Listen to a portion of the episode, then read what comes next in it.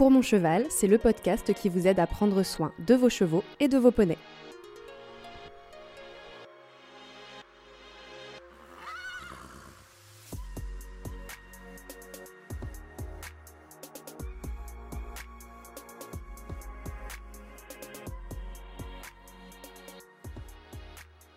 vous allez venir euh, deux fois sans forcément la faire travailler derrière, et plus elle sera apaisée, et puis euh, plus, elle viendra à votre contact quand vous voudrez aussi la faire travailler. Et ça peut aussi amener une meilleure entente dans le travail et une meilleure euh, façon de travailler avec eux. Ce mois-ci, je vous emmène dans une écurie du Pas-de-Calais à la rencontre d'une comportementaliste équin. Elodie May commence l'équitation dans un club de Lyon à 13 ans. Cela l'amène vers un diplôme d'enseignante. Elle parcourt le monde dans des écuries où se pratique l'équitation française et découvre en ligne l'équitation éthologique. Elle s'y forme en revenant en France et obtient les brevets fédéraux de la science ainsi qu'une formation québécoise en ligne de comportementaliste équin. Auto-entrepreneur depuis 6 ans, elle se déplace chez des particuliers pour régler des comportements indésirables en analysant les causes et en arrangeant l'environnement du cheval sans forcément l'éduquer. C'est ce qu'elle fait avec cette question récurrente de la communication humain-cheval au pré que j'avais envie d'aborder aujourd'hui. Je m'interroge notamment sur les difficultés qui peuvent exister dans ce lieu et ce que ça dit du bien-être de notre cheval. Dans cet épisode, vous rencontrerez aussi Sérénade, une afflinger de 16 ans qui est bousculée pour sortir du pré. Nous sommes en extérieur, la survenue de quelques bourrasques est possible. Je vous conseille d'écouter cet épisode sans casque ni écouteur. Ça m'est arrivé assez souvent d'avoir cette demande-là, vraiment spécifique, de juste récupérer le cheval au pré ou euh, comment le mettre dans le pré sans que ça fasse du bazar ou comment l'en sortir. Enfin voilà. Le cheval doit s'adapter à vraiment plein de choses de l'humain et notamment l'hébergement parce que maintenant on sait que voilà, il est censé vivre avec des autres chevaux, avec du contact physique et c'est quelque chose qu'on retrouve pas forcément du tout tout le temps. Donc euh, il y en a qui sont tout seuls dans leur pré, comme Serena de l'était. Il y a des chevaux qui sont pas au pré, qui sont hébergés en box ou en voilà, qui ont des mix. Euh, et le pré en lui-même, en fait, ça peut être déjà un problème en soi parce qu'il peut manquer d'enrichissement. Il peut, ça peut être un pré qui est pas comment dire, adapté au cheval finalement. Et du coup, soit le cheval n'a pas forcément envie d'y rester, parce que j'ai aussi des chevaux qui sortaient trop de leur pré, euh, soit il est bien et en fait en sortir quand il est en troupeau notamment en plus. Euh, il n'a pas forcément envie parce que forcément il est bien avec son troupeau, il a sa vie de cheval et les activités qu'on lui propose humaines à côté sont pas forcément aussi motivantes que ce qu'il a déjà dans le pré. Donc voilà, c'est déjà ça et ça peut être aussi évidemment euh, juste des soucis euh, de posture de cavalier, donc ça, ça s'apprend ou de technique, etc.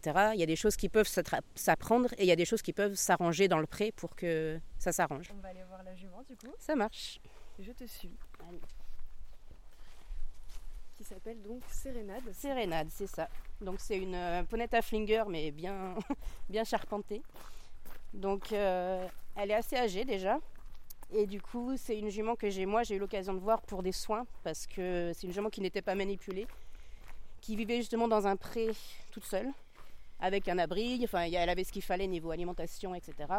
Et elle avait de la visite de ses propriétaires chaque jour. Mais malheureusement, elle a eu des problèmes de santé, donc notamment la gale debout et puis après un gros problème à l'œil qui a nécessité des soins cliniques. C'est dans le cadre de ces soins cliniques que les propriétaires de Sérénade ont rencontré des difficultés et ont fait appel à Elodie May. La jument ne se laissait pas mettre de licol par exemple. Nous allons commencer par parler du matériel à apporter avec soi pour aller chercher son cheval en pâture. Salut Donc là on est derrière euh, la barrière. Vient chercher son cheval au pré comme ça, est derrière la barrière, quelle est la première chose qu'il faut faire? Est-ce qu'il y a des choses à observer en premier lieu? Alors, je dirais qu'avant même d'observer, il faut préparer un peu ce qu'on veut faire et son matériel. Donc moi, j'ai pris mon licol de d'habitude, mais ça peut être euh, un autre licol, chacun fait comme il veut. C'est une des questions qu'on avait, avait préparées. Donc, euh, personnellement, je travaille toujours avec le licol éthologique et la grande longe. Bonjour parce que c'est quelque chose auquel moi je suis habituée et la longe, je trouve la grande longe c'est très pratique quand euh, voilà il y a quoi que ce soit qui se passe, on a un peu de marge pour euh, réagir et pour que le cheval puisse faire ce qu'il veut au bout de la longe. Euh, après ça peut être en ce qu'on veut, ça dépend de nos habitudes, ça dépend de l'environnement parce qu'il y en a du plus sécurisé que d'autres. Si là elle part, on aura un peu de mal à rattraper si elle a envie de partir loin. Donc voilà, ça m'est arrivé de sortir des chevaux en cordelettes, ça m'est arrivé de sortir des chevaux en rien du tout, mais parce qu'il y avait qu'un chemin et ils pouvaient aller que vers leur box. Donc c'est vraiment selon ce qu'on fait et selon ce qu'on a envie de faire. Mais j'ai envie de dire, euh, c'est pas la peine de prendre des risques pour rien. J'ai demandé à Elodie May si arriver avec un licol ne pouvait pas faire fuir son cheval, mais aussi comment analyser cette fuite et que faire pour entrer en contact avec un cheval fuyant. C'est-à-dire que ça va pas être le licol en soi, ça va être le fait d'aller les approcher et d'essayer de les attraper. Dans ce cas, oui, ça peut être le licol qui déclenche la fuite, mais ça sera de toute façon le fait d'approcher et de voir qu'on a une intention de les contrôler en fait. Et notamment un des derniers que j'avais eu, euh, une demande que j'avais eue, c'était un mulet. Donc il est petit, un hein, mulet comme ça, euh, pas très grand, mais qui a un passé euh, vraiment traumatique. Et euh, l'école ou pas l'école, enfin, on pouvait pas du tout, ni même le toucher en fait. Donc on partait de loin, enfin on part toujours de loin, il est toujours pas hyper confiant. Mais le travail, c'est ça, c'est vraiment l'habituer au licol. Donc là, pour le coup, ça peut être sans l'humain. C'est vrai que lui, on a mis l'école dans son pré, qu'il puisse le voir tous les jours, etc. Et après, c'était plus l'école le problème, c'était plutôt le fait de le tenir l'école et d'aller le voir. Mais comme je dis, il n'y avait pas que le licol, il y avait vraiment plein d'autres choses. Mais le licol en soi, ça peut être le facteur déclenchant d'une fuite d'un cheval, oui, ça c'est sûr. La notion de temps, en fait, c'est quelque chose qui est vraiment euh, à peu près la chose la plus importante pour moi avec les chevaux. Enfin, avec tout, mais avec les chevaux notamment. Parce que quand on n'est pas pressé, on a le temps de réfléchir, on a le temps de se poser, y retourner, etc. etc. Alors que voilà, si on a un rendez-vous avec un veto ou je ne sais pas quoi, ou un concours ou quoi que ce soit, forcément qu'on va y aller plus fort, plus vite, et ça peut soit passer des fois, soit casser, soit euh, détériorer la relation pour un bon moment. Donc euh, voilà, donc si j'avais le cheval fui quand on arrive au pré, encore une fois, faut s'interroger pourquoi. Donc ça peut être un problème physique, peut-être qu'il a mal et qu'il ne se sent pas de sortir et d'aller travailler. Soit effectivement, il sait que c'est pour aller travailler, et dans ce cas-là, il faut s'interroger sur le travail en lui-même, savoir euh, est-ce que ça lui convient Et si ça lui convient pas, qu'est-ce qu'on peut faire pour euh, que ça aille mieux? Si c'est, ça peut être des jours il fuit, des jours il vient. Donc là, c'est comme nous, il y a des moments euh, on est d'humeur et d'autres pas. Donc soit on revient plus tard, soit encore une fois on peut se servir des friandises, mais dans ce cas-là, on se dit, il faut se rappeler quand même qu'il y a eu un petit problème de base et euh, et ne pas venir dans le pré comme on disait que pour l'emmener travailler et limite pas lui parler, mais vraiment monter dessus, faire son tour et puis le remettre au pré. Parce que là, dans ce cas-là, forcément que, à part si un cheval aime vraiment ce que vous faites comme travail, ça va pas être génial pour lui de venir vous voir parce que ça sera systématiquement associé à quelque chose de déplaisant en fait, ou en tout cas de fatigant et pas intéressant pour lui. Donc, c'est quelque chose à travailler au long terme, pas seulement le jour même où il fuit, mais vraiment se dire, ok, demain je viens pas le travailler, mais je viens dans le pré et éventuellement passer du temps dans le pré avec lui, pas forcément collé à lui, mais dans le pré avec lui.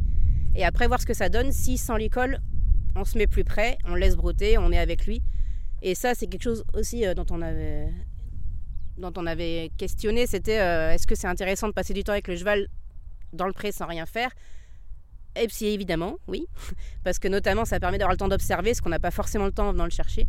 Et selon plein de critères différents, avec le troupeau, sans troupeau, voir euh, son comportement pas naturel du coup, mais son comportement basique. C'est-à-dire que sans stress, si vous restez une heure dans le pré, forcément qu'au bout d'une heure, il va pas être stressé, en tout cas si vous le laissez tranquille. Et vous allez voir, ok, d'habitude, euh, quand je suis là, toujours la tête droite, et quand je suis pas là, finalement, il est toujours en train de brouter et il fait rien d'autre. Donc, c'est que quand je suis là, et d'habitude, ça lui pose une pression euh, quand même. Pour les fuites, il y a plusieurs méthodes possibles. C'est soit les suivre, moi je fais pas mal ça, quand j'ai quelque chose à faire vraiment. Donc juste les suivre et en fait au bout d'un moment ils finissent par euh, soit s'arrêter, soit se décaler. Et assez souvent ils se retournent et regardent pourquoi est-ce qu'on les suit pendant tout ce temps. Donc finalement euh, on arrive à rétablir le contact comme ça. Ça peut être euh, mettre une pression, si on passe par les questions éthologiques ou les questions classiques, c'est-à-dire les mettre en mouvement, donc les faire trotter, éventuellement galoper, mais ça perso je le fais plus du tout, mais ça existe. En gros les mettre dans l'inconfort et quand on leur laisse le choix de venir vers nous ou en tout cas de s'arrêter ou de continuer à fuir. au bout d'un moment, ils vont se dire bon, je veux bien encore fuir, mais j'en peux plus. Donc ils vont s'arrêter et on pourra de nouveau essayer. Mais ça, ça joue sur euh, la peur et la résignation du cheval, et donc c'est pas forcément des bonnes émotions qu'on a envie de développer à terme. Mais c'est utilisé et ça peut être utilisé en cas d'urgence si jamais vraiment on a, je sais pas, un soin justement euh, vraiment utile à faire et que le cheval ne se laissera pas attraper dans tous les cas. Et après, on peut se mettre à plusieurs aussi. Enfin, il y a plein de façons en fait. Et essayer de se servir des barrières. Enfin voilà, il y a plein de choses. Il n'y a pas une chose qui marchera euh, toute la vie mieux que l'autre. Il y en a qui vont marcher en prenant du temps à peu près systématiquement, comme le join-up, c'est Monty Roberts qui avait mis ça en thèse, mais voilà, l'approche retrait en fait, c'est ce que je disais, c'est le suivre. Et euh, tant qu'il marche et qu'il s'éloigne, on va le suivre. Et finalement, quand il va s'arrêter, on va s'arrêter, lui laisser la paix, qui demandait. Et du coup, il va se dire, bon, en fait, euh, si je marche, ça me sert à rien. Si je reste arrêté, ça me sert. Donc, je vais plutôt rester arrêté. Et au fur et à mesure, on réduit la distance et on arrive à aborder le cheval. Mais voilà, c'est une façon qui va marcher, mais ça ne veut pas dire qu'on veut ça toute la vie parce que c'est pas quelque chose de viable et c'est pas quelque chose d'intéressant pour nous deux, vu que c'est dans une émotion qui sera pas la bonne. Place désormais à cette fameuse observation dans l'environnement qu'est le pré. La comportementaliste explique comment savoir si un cheval est serein et donne des clés si ce n'est pas le cas. Elle propose notamment du contact protégé de part et d'autre de la barrière. L'observation. Donc là, on a la jument qui est en train de brouter. Elle a l'air zen, hein. il n'y a pas de souci. Euh, Là, donc pendant qu'on marchait pour aller vers la bonne porte, euh, elle nous a fait une petite caracolade et puis elle s'est roulée. Donc euh, tout ça, voilà, c'est tous des signaux donc, qui sont vraiment dépendants de chaque cheval. C'est-à-dire que un même cheval qui va être en train de brouter à la même place qu'elle, on pourra avoir une différence si on voit qu'il est tendu, si on voit qu'il respire fort. Disons qu'il sera en train de brouter, mais il sera quand même pas aussi serein que là, elle est sereine. Et là, on voit comment qu'elle est sereine? Parce que elle se déplace pas beaucoup. Après, euh, voilà, il y a des chevaux qui se déplacent plus que d'autres, mais là, elle est sur place, elle marche tranquillement en broutant. C'est un comportement qui est vraiment typique d'un cheval qui serait tout seul dans son pré, euh, même sans notre présence. Et puis, euh, on voit qu'elle a les oreilles assez relâchées, les naseaux également. Globalement, on voit qu'elle n'est pas tendue parce que je vois que voilà, ses muscles sont pas sont relâchés.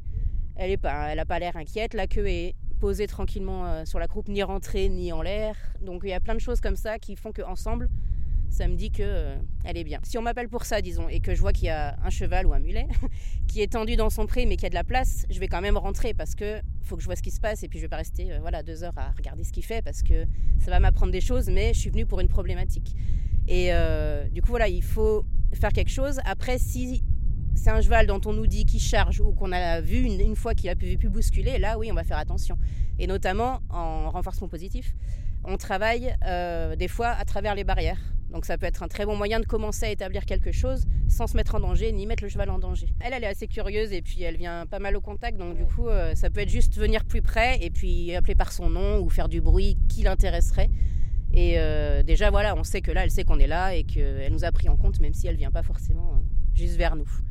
Ça peut être juste ça, donc soit choisir un mot ou ça peut être le nom du cheval, mais ça peut être un mot n'importe lequel qu'on prend l'habitude d'utiliser pour cette occasion-là.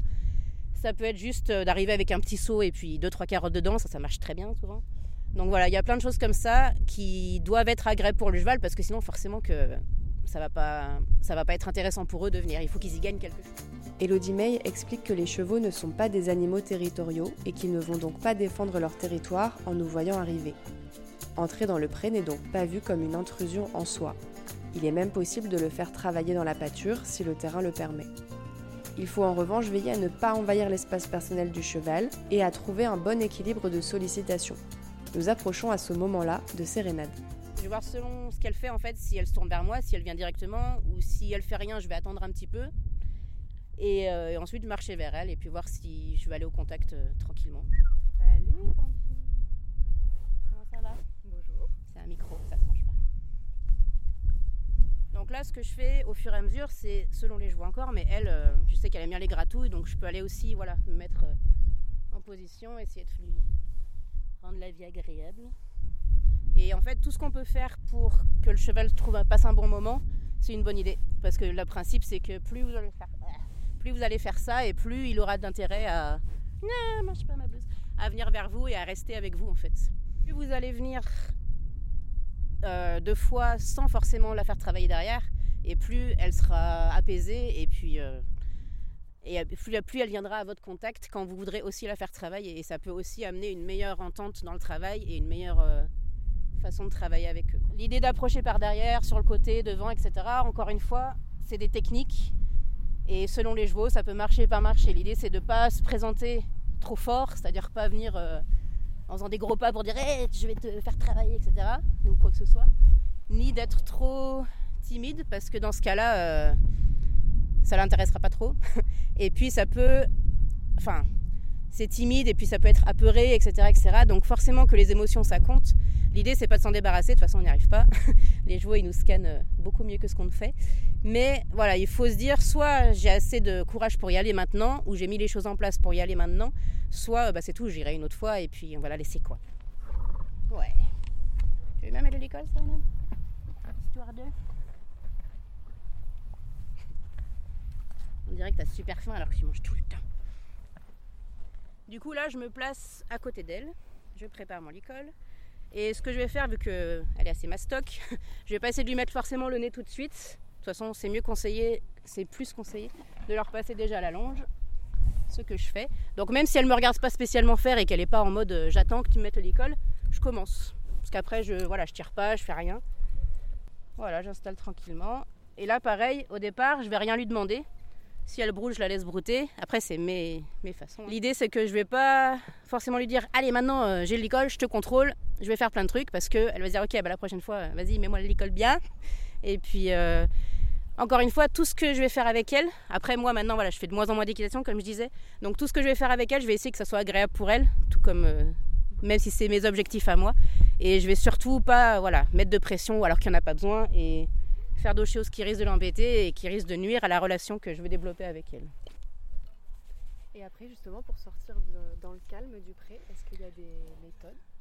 Alors, oui, il y a toujours des méthodes. On trouve des méthodes pour tout. En fait, ce qu'il faut voir, c'est pourquoi est-ce que ça serait pas calme? Encore, c'est toujours chercher les causes, en fait. Voir ce que ça donne si on l'amène vers la porte. Donc, là où ça pourrait ne pas être dans le calme, c'est que soit elle est occupée à autre chose, comme là, regardez les autres chevaux, donc il euh, y en a qui vont vivre ça tranquillement et il y en a qui sont très intéressés par les autres chevaux et qui risquent de réagir plus, comme partir dans un petit galop ou quoi que ce soit. Ça peut être qu'elle soit pas calme parce que elle, a très envie de sortir et que du coup elle va vouloir précipiter. Tu vas vite par exemple là, tu vois. Donc là je vais juste la faire tourner un petit peu. Sur place ça serait bien. Oui, merci. Et en fait au fur et à mesure, voilà, j'analyse et si vraiment elle, elle se met une pression, là je la laisse regarder par exemple. Il y en a qui vont dire encore une fois, voilà, chacun sa méthode. Si vous voulez vraiment être dans l'idée d'avoir le contrôle, on va pas la laisser regarder 20 minutes ce qu'elle va regarder. Moi, j'ai pas, j'ai rien à faire de spécial euh, aujourd'hui avec elle, donc juste je la laisse regarder. Et puis quand elle en a assez, ben, je dis on peut avancer et on repart tranquillement. Comme ça, elle a pris les infos qu'elle voulait prendre. Et après, moi, voilà, je suis beaucoup dans le langage avec eux aussi. Donc pas seulement corporel, mais aussi vocal. Et puis je vais marquer des petites pauses pour dire qu'on a le temps. Ah ouais, on a le temps. Oh, oh ça valait bien une carotte. Non. C'est bien plus. Ok. Je me suis demandé si Elodie aurait agi de la même manière avec un cheval qui vit en troupeau. Elle préconise de l'isoler pour des raisons de sécurité notamment, en nous rendant une fois de plus intéressant à ses yeux. En tant que nouvelle arrivée et en connaissant pas le troupeau, je vais essayer d'isoler le cheval. Parce que, encore une fois, on ne sait jamais. Et euh, on ne connaît pas les relations de chaque cheval avec chaque cheval. Et en fait, ça peut vite partir un coup de dent et se retrouver au milieu. Et il y a un cheval qui va reculer pas pour vous, mais vous risquez de vous faire marcher dessus ou bousculer. Et voilà, il peut toujours arriver quelque chose. Donc si c'est possible de l'isoler, c'est l'idéal. Il n'y aura pas de risque d'accident. quoi. Donc pour moi, si on va chercher le cheval au pré, l'idéal c'est que soit il vienne, on, peut lui apprendre, comme je disais, avec euh, le renforcement positif ou quoi, soit d'arriver à avoir une espèce de corridor, ça existe, il y en a qui organisent ça. Donc ils mettent juste un double rangée de fil avec quelques mètres, et du coup, dans ce cas, on peut passer, on va le tendre, bien refermer, de bien l'attendre, et il n'y a pas les autres qui viennent se mettre en plein milieu, et c'est pas mal du tout. Il faut, voilà, c'est systématique, euh, il faut que vous cherchiez de quoi vous rendre intéressant plutôt que de chercher à rendre les autres comment dire, inconfortables. Le troupeau n'est pas censé être inconfortable dans tous les cas. Ça peut qu'il y ait des dissensions dans le troupeau et dans ce cas-là, c'est plus facile de récupérer son cheval, mais c'est pas une bonne idée pour le cheval parce que du coup, euh, il faut qu'il ait sa bonne vie au troupeau. On a parlé des renforcements alimentaires, ça peut être les gratouilles comme on disait au début avec Sérénade et après chaque cheval a ses trucs aussi. Si en dehors du pré, vous avez un on va dire un carré d'herbe plus appétissant que ce qu'il y a dans le pré, ça peut qu'il aura envie de venir parce qu'il sait qu'après vous le laissez brouter deux minutes ici. Il y a plein de choses comme ça. Et puis, encore une fois, si vous faites un travail euh, qui l'intéresse, parce qu'il y en a qui, voilà, qui aiment faire certaines choses, dans ce cas, euh, quand il vous verra arriver, il se dira tiens, ouais, je vais aller par là-bas parce que ça a l'air cool. Et dernière chose pour les chevaux en troupeau, il y a aussi la grégarité du cheval qui compte, et ça, ça fait partie du caractère.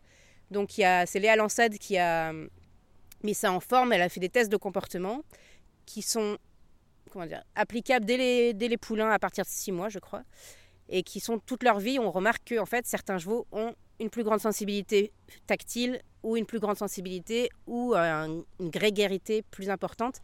Donc ça c'est intéressant. Alors on va pas forcément faire le test avec chaque cheval, mais vous, ça peut être sympa de savoir que en fait, même si vous travaillez, même si vous travaillez ça, c'est-à-dire le fait de séparer des copains, de sortir le cheval à 2 mètres et de leur mettre, 3 mètres, leur mettre, faire quelque chose progressif pour que ça aille mieux.